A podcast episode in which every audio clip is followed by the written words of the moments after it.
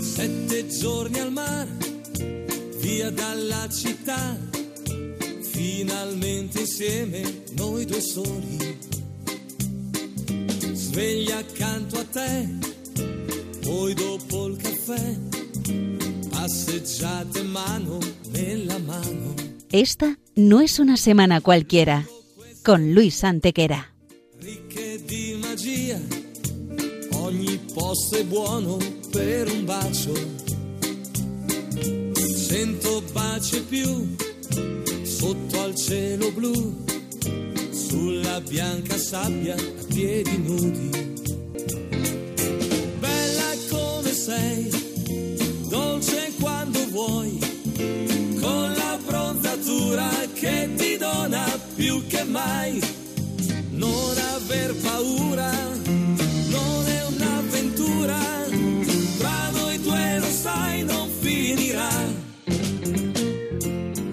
Hola a todos, bienvenidos una vez más al programa Esta no es una semana cualquiera en Radio María con un servidor de ustedes Luis Antequera y Mariate Aragonés.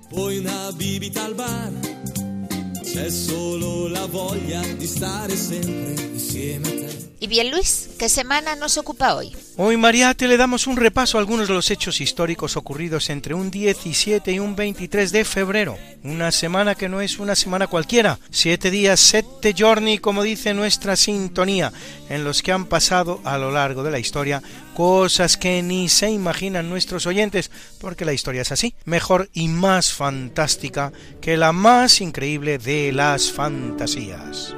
Comencemos pues.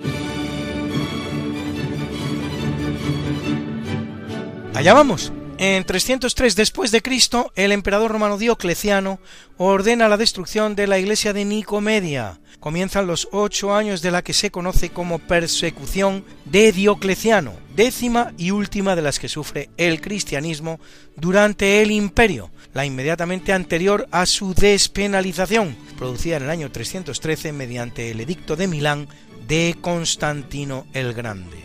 Por casualidad o no, en la misma fecha, pero del año 532, durante el reinado de Justiniano I, empiezan en Constantinopla los trabajos para la construcción de uno de los grandes edificios de la cristiandad y de la historia, el Agia Sofia, Santa Sofía, que por cierto no celebra a ninguna santa por nombre Sofía, sino que celebra la santa sabiduría, que eso, sabiduría, es lo que Sofía significa en griego.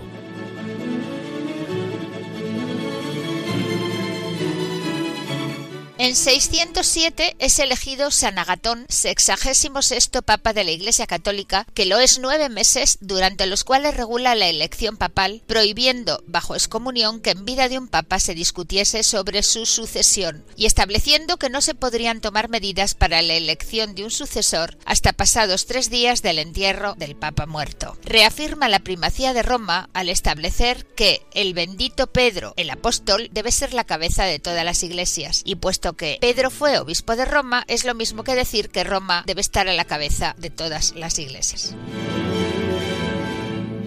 En 1164 la llamada inundación de Santa Juliana arrasa la ciudad de Groninga, la provincia de Frisia y el norte de Alemania, especialmente la cuenca del Elba. Produciendo la muerte a miles de personas. Y eso que aún faltaban más de ocho siglos para el cambio climático, ¿eh?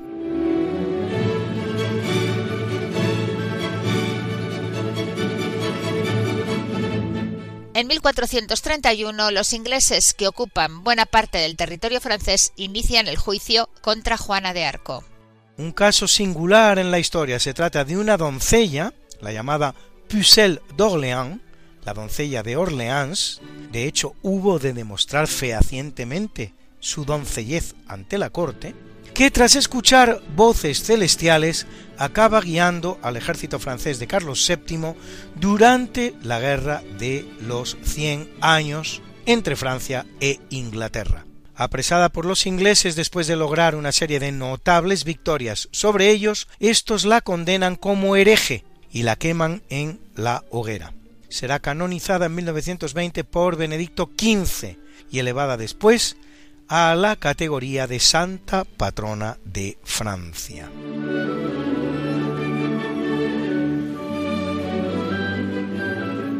En 1455 podría haberse terminado la primera copia de la Biblia de la imprenta inventada por Gutenberg, un ingenio, la imprenta, que se extiende rápidamente por toda Europa. Ojo, que contrariamente a lo que muchos creen, no se llama incunables a los libros previos a la aparición de la imprenta, sino precisamente a los salidos de las imprentas, pero sólo durante los 50 primeros años de vida del genial invento. Claro que sí, Luis, quizá por eso mismo no sea casual que justo 20 años después, también en semana como esta, se publique el primer incunable español, el Comprehensiorum Bel Vocabularius ex Alice Collectus, de Johannes Grammaticus, editado en Valencia. En el capítulo siempre fecundo de la conquista, colonización y evangelización de América por los españoles, que va a permitir a los indígenas americanos el tránsito del neolítico al renacimiento en apenas dos generaciones, un tránsito que a los europeos había costado siete mil años, en 1524, trece años después de haber sido descubierto por Vasco Núñez de Balboa, Carlos I de España ordena estudiar la posibilidad de unir el Mar del Sur, hoy conocido como Océano Pacífico, con el Océano Atlántico por el istmo de Panamá, en el que es el primer antecedente de una de las grandes obras de la ingeniería histórica, la que se acometerá en 1914 por el ingeniero francés Ferdinand Lesseps, el Canal de Panamá, para unir Pacífico y Atlántico.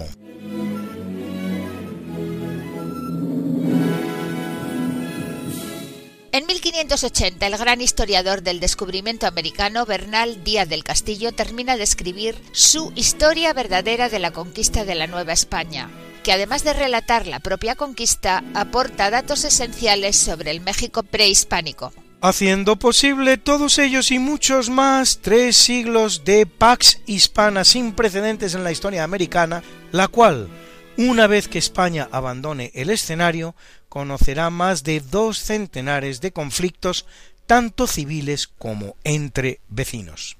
Y también, por cierto, con el Big Brother del norte, los Estados Unidos de Norteamérica.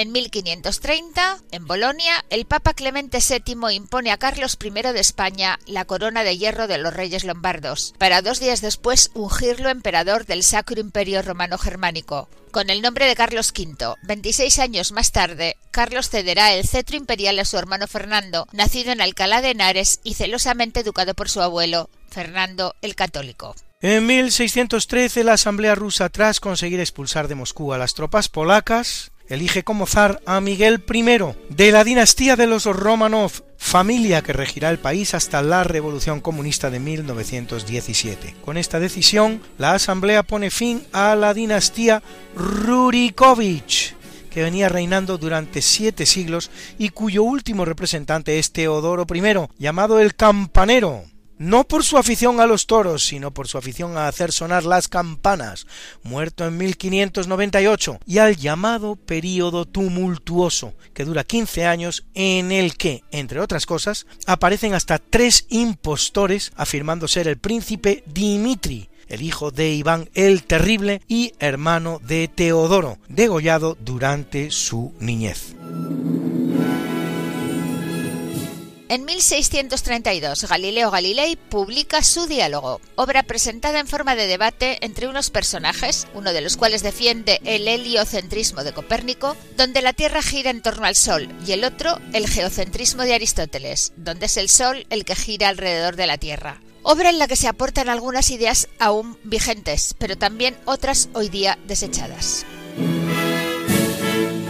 es la única manera que tiene la ciencia de avanzar a base de ideas afortunadas y de otras que no lo son tanto.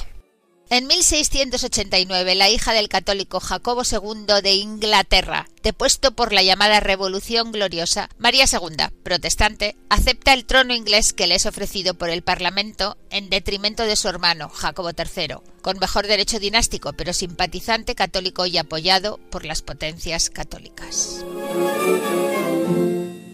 Junto a ella asciende al trono su marido protagonista de la Revolución y protestante como ella, Guillermo III, de la familia holandesa de los Orange u Orange, como se quiera pronunciada a la francesa, de donde proceden, o a la inglesa, en donde terminarán. Con lo que se produce un cambio dinástico en Inglaterra, un cambio que será efímero, pues muerta la pareja sin descendencia pasa la corona a Ana, hermana de María, que introduce en Inglaterra a los Hanover o a los Hanover, como se prefiera, pronunciado a la alemana de donde proceden o a la inglesa a la que se verán destinados.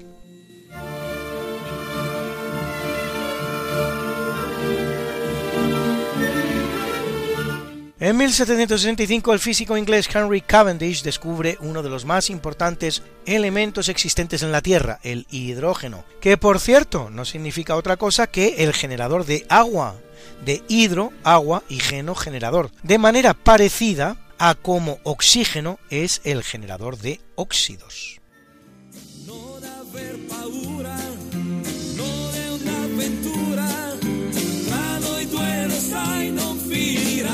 Esta no es una semana cualquiera.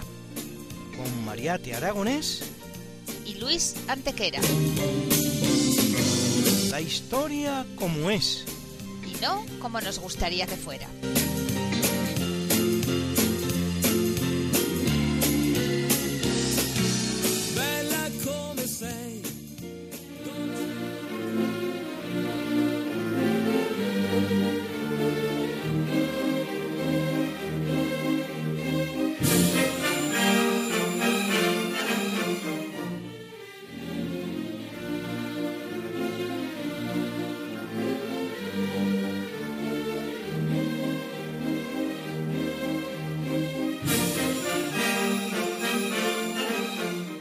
1772, Rusia y Prusia firman un convenio secreto para repartirse el reino de Polonia. Es el que se da en llamar primer reparto de Polonia. A él seguirán el segundo en 1793 con los mismos protagonistas y el tercero en 1795 al que se une Austria.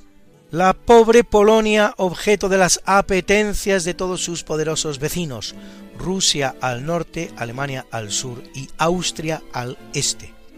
En 1939 todavía será repartida de nuevo, esta vez entre Alemania y Rusia, dando lugar esta vez a la Segunda Guerra Mundial.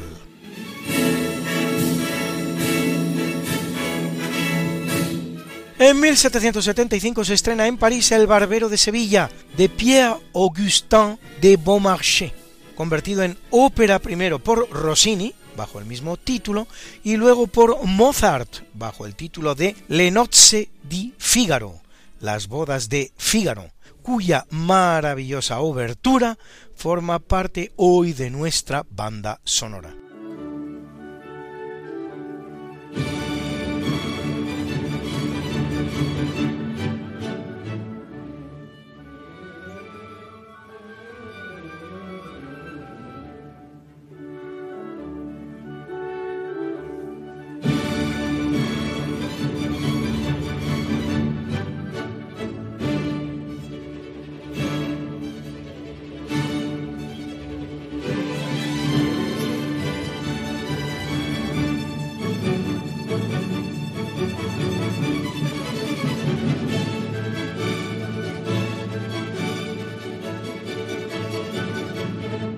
Es una semana que retumba con estruendo en la historia de la Iglesia porque en 1777 Carlos III de España prohíbe el baile en el interior de los templos. Hoy día nos cuesta creer que alguna vez se bailara en las ceremonias litúrgicas de la Iglesia.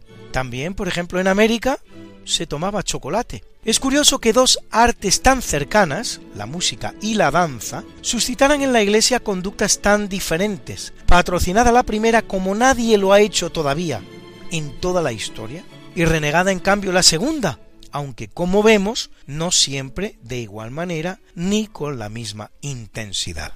Si Luis y ahondando en la desgracia que persigue a la Iglesia en semana como esta, en 1790 la Revolución Francesa prohíbe los conventos. Por si ello fuera poco, en 1798 el mariscal francés Louis Alexandre Berthier, a las órdenes de Napoleón, entra en el Vaticano, destrona de la silla de Pedro a Pío VI, al que envía a Francia y proclama la primera República Romana, que apenas durará cinco meses.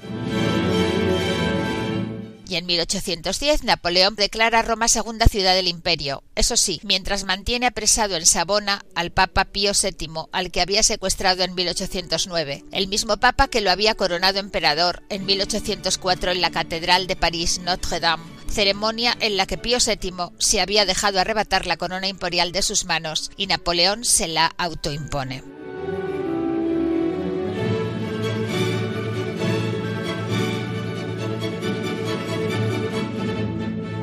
En 1813 las Cortes españolas abolen la Inquisición en las colonias americanas. Durante sus más de tres siglos de existencia en el Nuevo Mundo, los condenados no llegan a 30, de los cuales un único indio.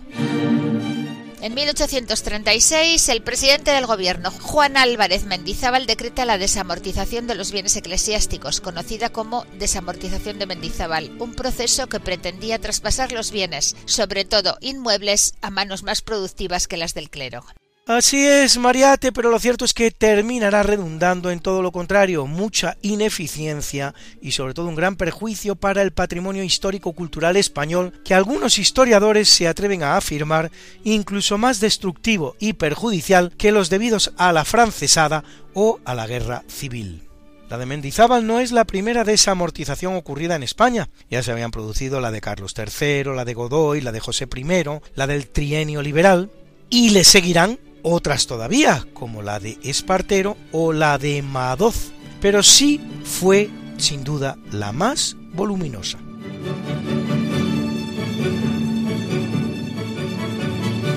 En 1848, año en que la revolución se cierne sobre toda Europa, en Francia, en Frankfurt, en Schleswig-Holstein, en Lombardo-Veneto, en Módena, en Toscana, en Valaquia, también en España, se publica en Londres el Manifiesto Comunista de Karl Marx y Friedrich Engels.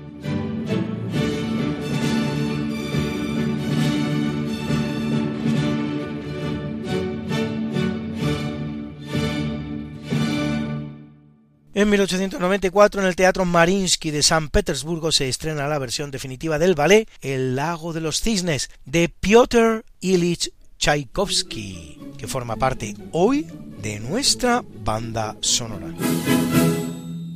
El mismo día, curiosamente, en que en Madrid, en el zarzuelero Teatro Apolo, se estrena la zarzuela La Vermena de la Paloma, con música de Tomás Bretón y libreto de Ricardo de la Vega.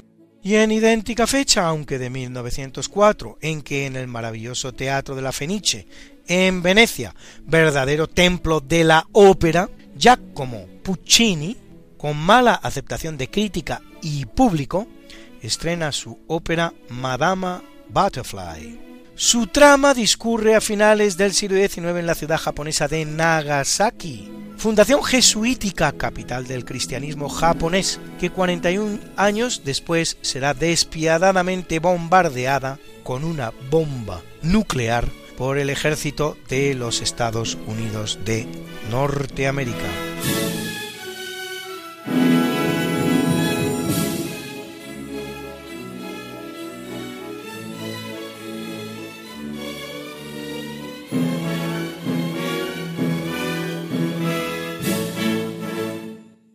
Escuchamos la preciosa aria de Madama Butterfly, Un bel di vedremo, un buen día veremos que interpreta la voz sin igual de María Calas.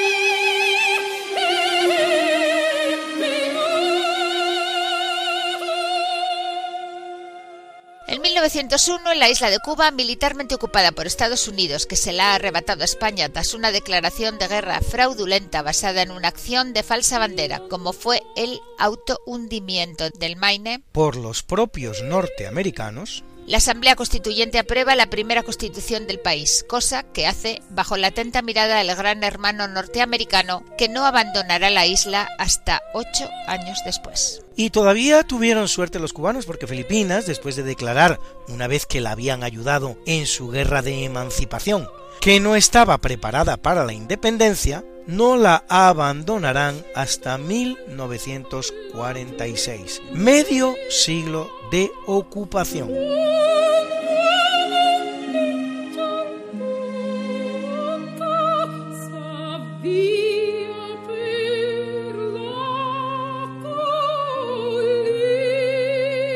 En 1904, en el continente antártico, Argentina establece la base Orcadas, primera base permanente en el continente. Actualmente 21 países tienen base en la Antártida. Argentina con 6, el que más España tiene 2, la Juan Carlos I inaugurada en 1988 y la Gabriel de Castilla en honor del descubridor del continente, inaugurada en 1990.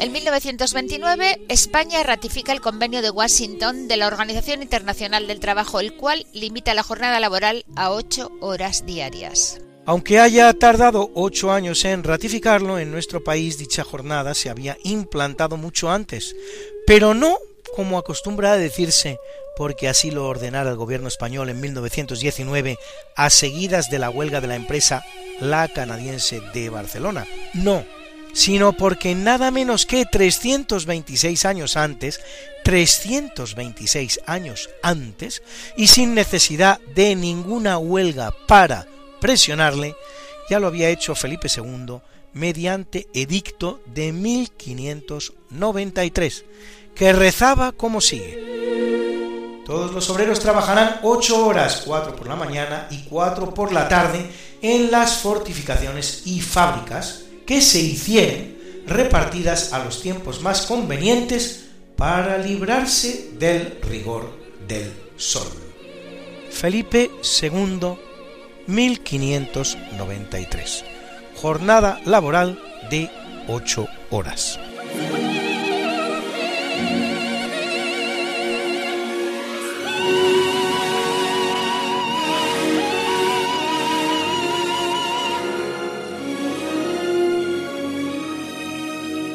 En 1945, durante la Segunda Guerra Mundial, tiene lugar el primer desembarco norteamericano en territorio japonés, lo que acontece en la pequeña isla de Iwo Jima, isla del azufre en japonés, de apenas 8 kilómetros de largo.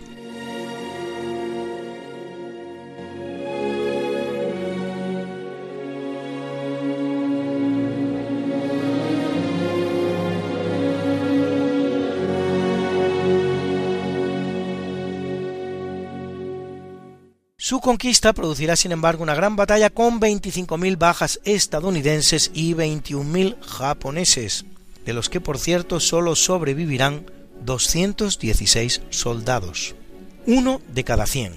Apenas cinco meses después, Estados Unidos realizaba unos mortíferos bombardeos sobre la población civil de ciudades como Tokio y Osaka, con cientos de miles de muertos, y a continuación lanzaba dos bombas atómicas sobre Japón, concretamente sobre Hiroshima y la Nagasaki de la que ya hemos hablado, y la guerra termina. En 1948 la Cámara belga aprueba la concesión del voto a la mujer. Para todos aquellos que gustan de creer que somos los últimos en llegar a todas partes, que sepan que en España se había concedido 24 años antes, con el Estatuto Municipal de Calvo Sotelo en plena dictadura de Primo de Rivera, y luego de nuevo en 1931, en tiempos de la República, donde, por cierto, la mayoría de los diputados de la izquierda, incluidos varios diputados del PSOE, votaría en contra. Suiza no lo hará hasta 1971, en un referéndum en el que todavía uno de cada tres votantes, todos ellos hombres, se manifestará en contra.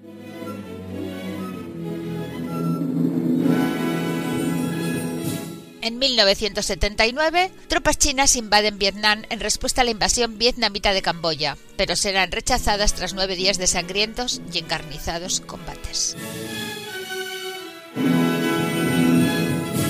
Vietnam terminará siendo un cementerio para todas las grandes potencias, desde China, como vemos aquí, hasta Estados Unidos, que se retirará de la guerra en 1975 sin conseguir los objetivos perseguidos, y sí muchos miles de bajas y la moral por los suelos, como antes lo había sido también, por cierto, para Francia, potencia administradora del Vietnam. En 1983, en la abandonada estación Moreno, en Argentina, un, tren de carga choca contra un tren de pasajeros estacionado, dejando un balance de más de 400 víctimas mortales. No es el accidente más mortífero en la historia del transporte ferroviario, honor que corresponde al ocurrido en la India, en el estado de Villar, en el que pudieron morir hasta 2.000 personas. Un nuevo accidente en Sri Lanka en el año 2004 durante el tsunami que se produjo en el país pudo dejar unos 1.700 muertos. En España el accidente más grave es el que se produce en 1944 en Torre del Bierzo, que dejará unos 250 muertos.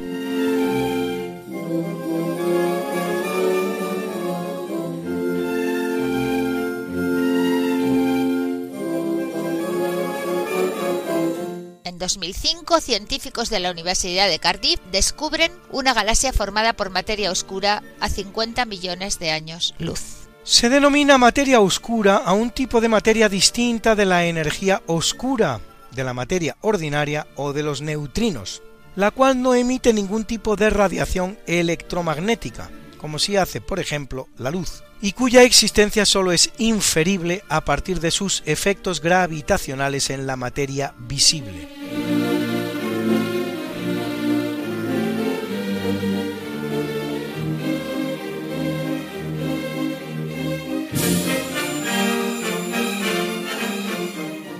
2008 nace un nuevo Estado, Kosovo, un producto más de la descomposición de Yugoslavia. Estado artificial cuyo significado no es otro que el de eslavos del sur, creado al albur de los acontecimientos derivados de las dos guerras mundiales para atender las reivindicaciones serbias, militante siempre en el bando vencedor. Y también en 2008 Fidel Castro anuncia que deja la presidencia de Cuba, sucediéndole en la misma su hermano Raúl.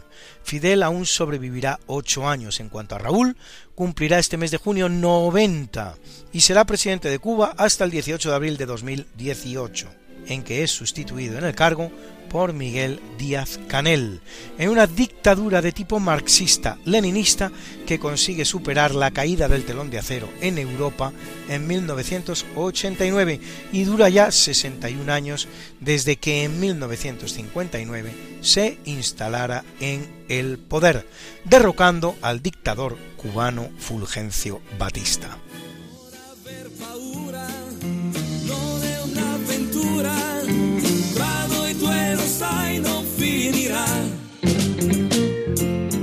¿Quieres hacer radio con nosotros? Si conoces algún suceso histórico que te parezca particularmente interesante y quieres compartirlo en nuestro programa, no dejes de hacerlo.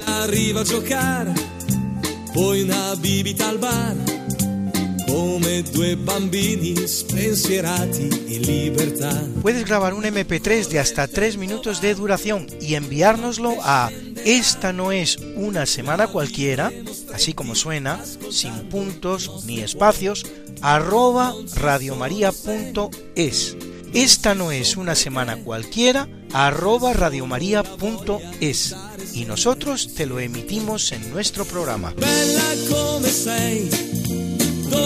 quando vuoi, con la que ti dona più che mai.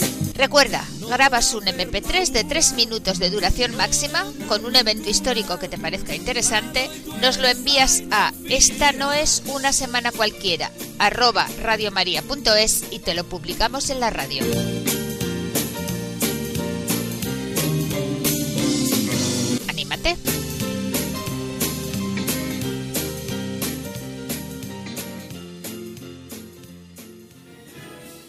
En el capítulo del natalicio nace en 1417 Pietro Barbo, más conocido como Pablo II Vicentésimo, undécimo Papa de la Iglesia Católica, que lo es durante siete años, los que van desde 1464 hasta 1471, el cual establece la celebración del jubileo cada 25 años y trabaja para embellecer Roma morirá atragantado con un pedazo de fruta, una manera bastante tonta de morir.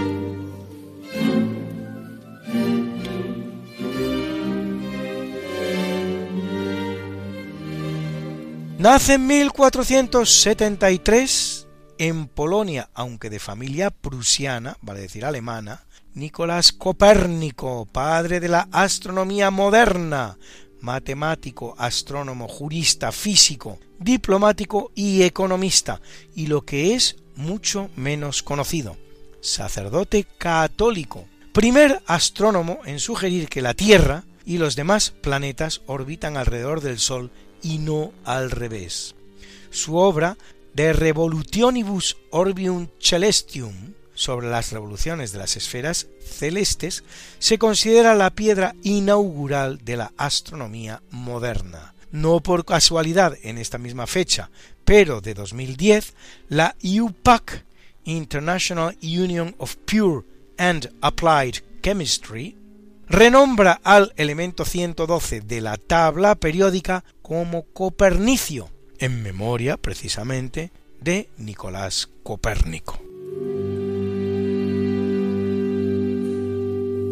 Nace en 1653 en Italia Arcangelo Corelli, violinista y compositor de música barroca, protegido de esa gran mecenas de la época que fue la reina Cristina de Suecia, máximo representante del llamado Concerto Grosso, gran concierto, de los que compondrá hasta 12. Y en 1685 nace también el gran compositor alemán nacionalizado inglés Georg Friedrich Händel, entre cuyas obras destaca por encima de todas El Mesías, oratorio en inglés, aunque también se canta en alemán, a partir de un texto bíblico recopilado por Charles Jennings de la Biblia del rey Jacobo y de la Biblia Coverdale en tres partes. La primera dedicada a las profecías sobre la encarnación de Jesucristo, la segunda dedicada a su pasión y la tercera dedicada a la redención.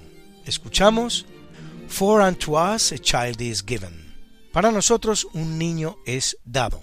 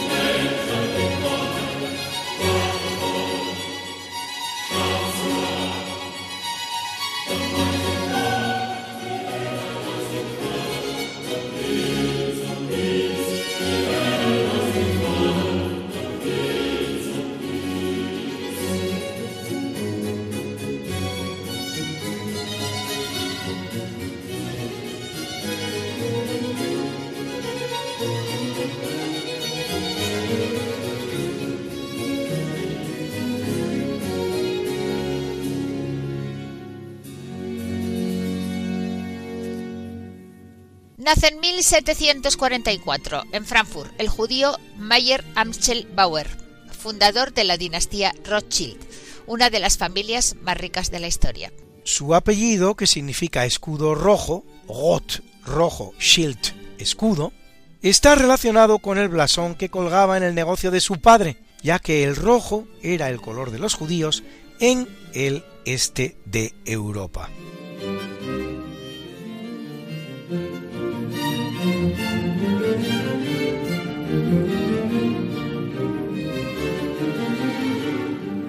En 1801 nace John Henry Newman, cardenal británico convertido al catolicismo desde el anglicanismo. Canonizado por el Papa Francisco, Newman es una importante figura del llamado Oxford Movement, movimiento de Oxford, al que pertenecerán también Edward Bovary Puzzy, John Kibble, Charles Marriott, Richard Fraud, Robert Wilberforce, Isaac Williams o William Palmer, que preconizan el retorno de la Iglesia de Inglaterra a sus raíces católicas.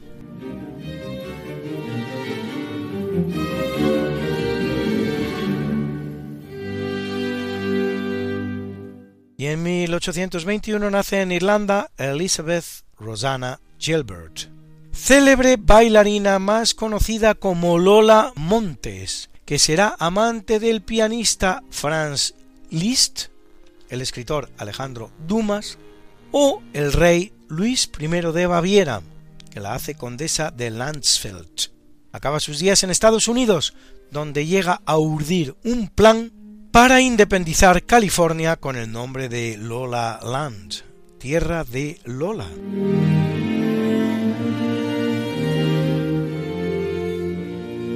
El que nace en 1836 en Sevilla es nada menos que Gustavo Adolfo Becker, el poeta más importante del romanticismo español.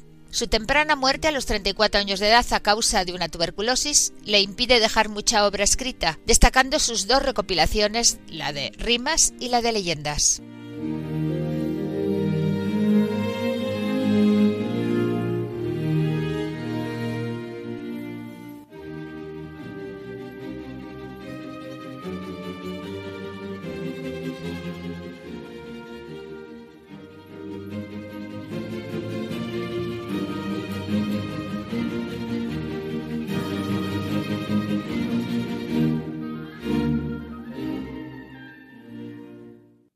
Capítulo del obituario es un día fatídico para el papado, pues muere en 1447 Gabriele Condulmer, más conocido como Eugenio IV, vicentésimo séptimo papa de la Iglesia Católica, que lo es 16 años, entre 1431 y 1447. Convoca el concilio de Basilea, que combate el conciliarismo, o poder de los obispos frente al Papa y consigue la unidad de los ortodoxos, aunque precaria, aunque solo sea porque Constantinopla caerá muy poquito después, y con los jacobitas y los nestorianos orientales, un papa ecuménico donde los haya.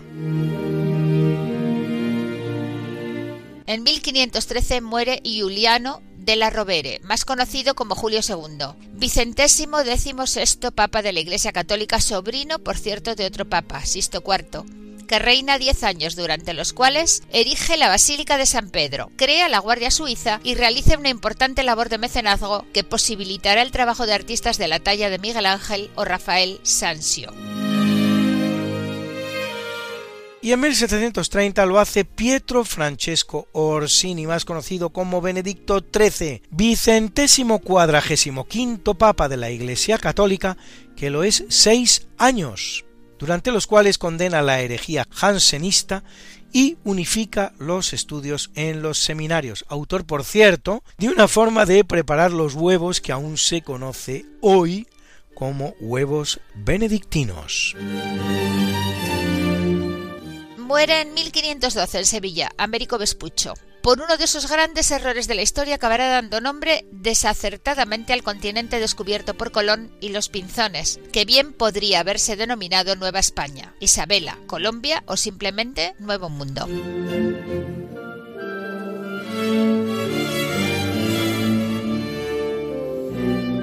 Es poco, a decir verdad, lo que sobre Vespucho se sabe, porque todo procede de sus propias narraciones no siempre consistentes, pero en ningún caso pisa América antes de 1499, fecha para la que son muchos ya, y no precisamente Colón, que probablemente tenía por más elegante el haber llegado a Asia que el haber descubierto un continente, los que sostienen que América no es Asia, sino un nuevo continente, efectivamente. El error proviene del desconocimiento de un cartógrafo alemán por nombre Hans Walsemüller, que creyendo que el descubrimiento lo había hecho Vespucho, da su nombre al continente en uno de sus mapas, cosa que por cierto solo hará en una ocasión, corrigiéndolo inmediatamente en los siguientes. Pero el mal estaba hecho. En 1600, tras pasar ocho años en la cárcel, en el campo de Ifiori, en Roma, y al no retractarse de su panteísmo, que equipara universo y divinidad, muere en la hoguera condenado el filósofo dominico Giordano Bruno.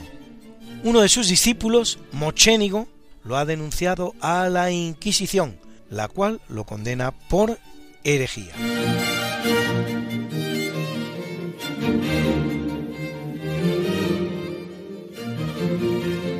En 1677 muere el filósofo holandés judío sefardí Barus de Spinoza, autor de una ética y de un tratado teológico político. Uno de los grandes racionalistas del siglo XVII, junto al alemán Leibniz y al francés René Descartes.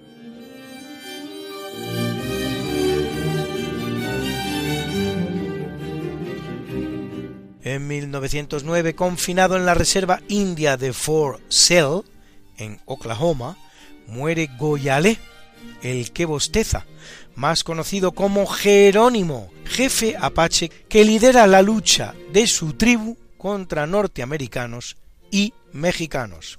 Mucho menos conocido es que Jerónimo hablaba español y estaba bautizado, por lo que era católico, fruto de las buenas relaciones que los indígenas habían mantenido con los misioneros españoles franciscanos y de otras órdenes, que evangelizaran las tierras norteamericanas antes de que irrumpieran en ellas los pioneros protestantes anglosajones. Muere en 1942 el escritor Stefan Zweig, judío austríaco, autor de obras clave del siglo XX como El mundo de ayer, Memorias de un europeo o Momentos estelares de la historia. Zweig se suicida porque cree que Hitler va a ganar la guerra mundial. La gran paradoja es que a partir del momento en que se quita la vida, dicha guerra da un giro inesperado para la suerte de los alemanes, por lo que su muerte será totalmente baldía, haciéndose verdad aquello de que mientras hay vida hay esperanza. En 1992 muere Eduardo Barreiros, uno de los grandes empresarios españoles del automóvil y sobre todo del camión y del vehículo industrial. Patenta un método para transformar los motores de gasolina diésel y mediante un acuerdo con Chrysler introduce en España los modelos Sinca y Dodge Dart firma un contrato con el gobierno cubano de Fidel Castro para realizar un plan de desarrollo de la automoción en Cuba, donde finalmente muere. En 1997 muere Deng Xiaoping, político chino y líder de la República Popular China, que introduce en su país las reformas del sistema que harán posible el llamado socialismo de mercado chino, el cual ha propiciado décadas de impresionante crecimiento en el país, a tasas que han llegado a superar el 10%, convirtiendo a China en un gigante económico que en pocos años podrá convertirse en la gran potencia económica mundial. Solo un dato para que conozcan ustedes la pujanza económica del gigante asiático. 20 de las 25 torres más altas que se construyen hoy día en el mundo lo son en China.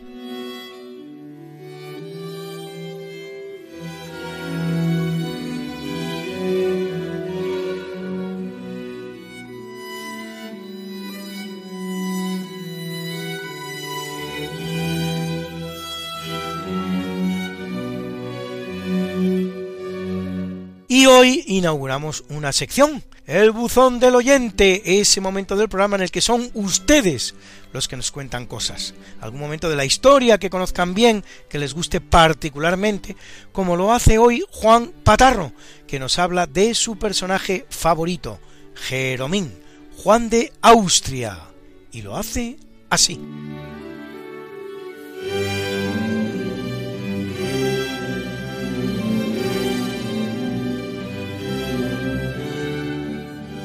En la conmemoración del 500 aniversario del emperador Carlos V, hoy quisiera recordar que por mucha gente que cree que su hijo ilegítimo Juan de Austria, Jeromín, que si era extremeño o era de Madrid, este fue nacido en Ratirbona en 1546, en la fiesta de San Matías, padre Carlos V y madre Bárbara Blomberg.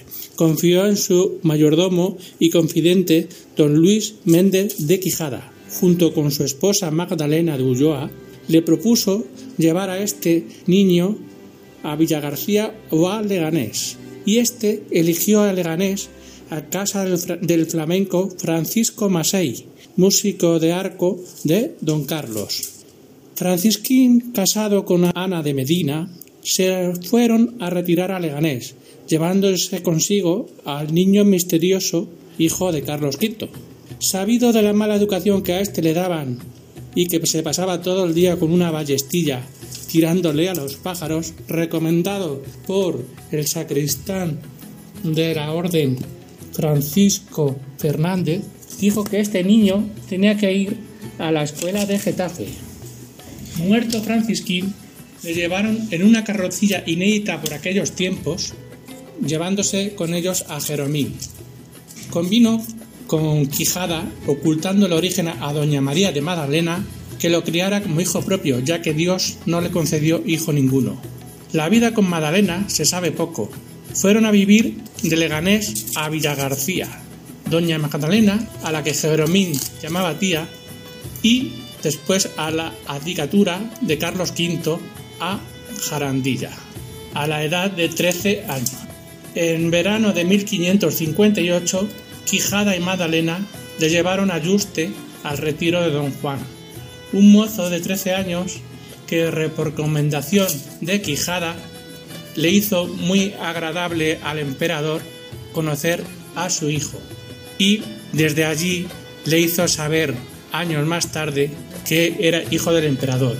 Luego mandó venir a su hijo Felipe II, que cuidó de él hasta que se hizo mayor. Gracias a nuestro oyente Juan Patarro, que nos ha contado algunos datos sobre ese personaje grande, de nuestra historia, que fue Don Juan de Austria, el héroe de Lepanto.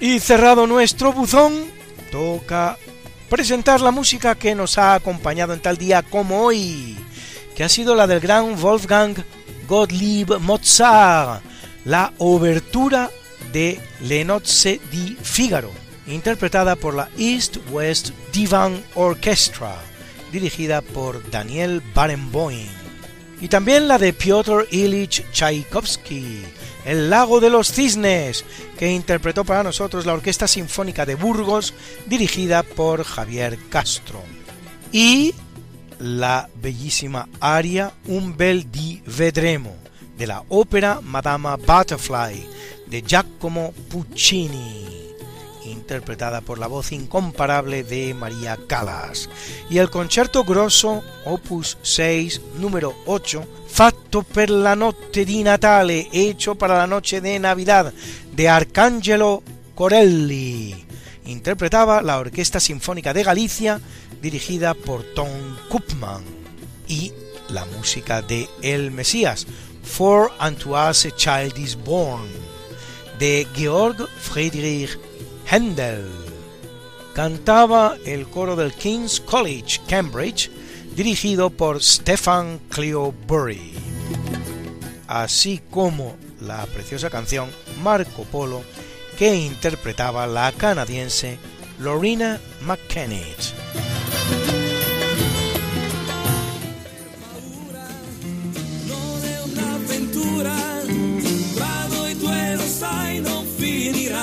Bien amigos, esto ha sido todo por hoy en Esta no es una semana cualquiera. El programa de Radio María en el que te contamos la historia como es y no como nos gustaría que fuera. Esperamos que lo hayas pasado bien conociendo un poco mejor nuestra historia, la de la Iglesia, la de España, la del mundo, la de la humanidad en definitiva, que eso es lo que somos todos, parte de la misma humanidad. La vivremo stretti ascoltando i nostri cuori. Non ci sono se, non ci son perché. C'è solo la voglia di stare sempre insieme a te. Bella come sei, dolce quando vuoi, con la bronzatura che ti dona più che mai non aver paura, non è un'avventura, tra noi due lo sai non finirà. Esta no es una semana cualquiera, a que teníamos razón. La historia como es y no como nos gustaría que fuera. Hasta el próximo programa. Se despiden de ti Mariate Aragonés y Luis Antequera. Pero yo te veo muy pronto en el programa de Javier Ángel Ramírez, Diálogos con la Ciencia, el jueves a las 12 de la noche, o lo que es lo mismo, el viernes a las 0 horas, con nuevos episodios de nuestra apasionante historia. No te lo pierdas. Les hemos ofrecido en Radio María Esta no es una semana cualquiera, con Luis Antequera y María Te Aragonés.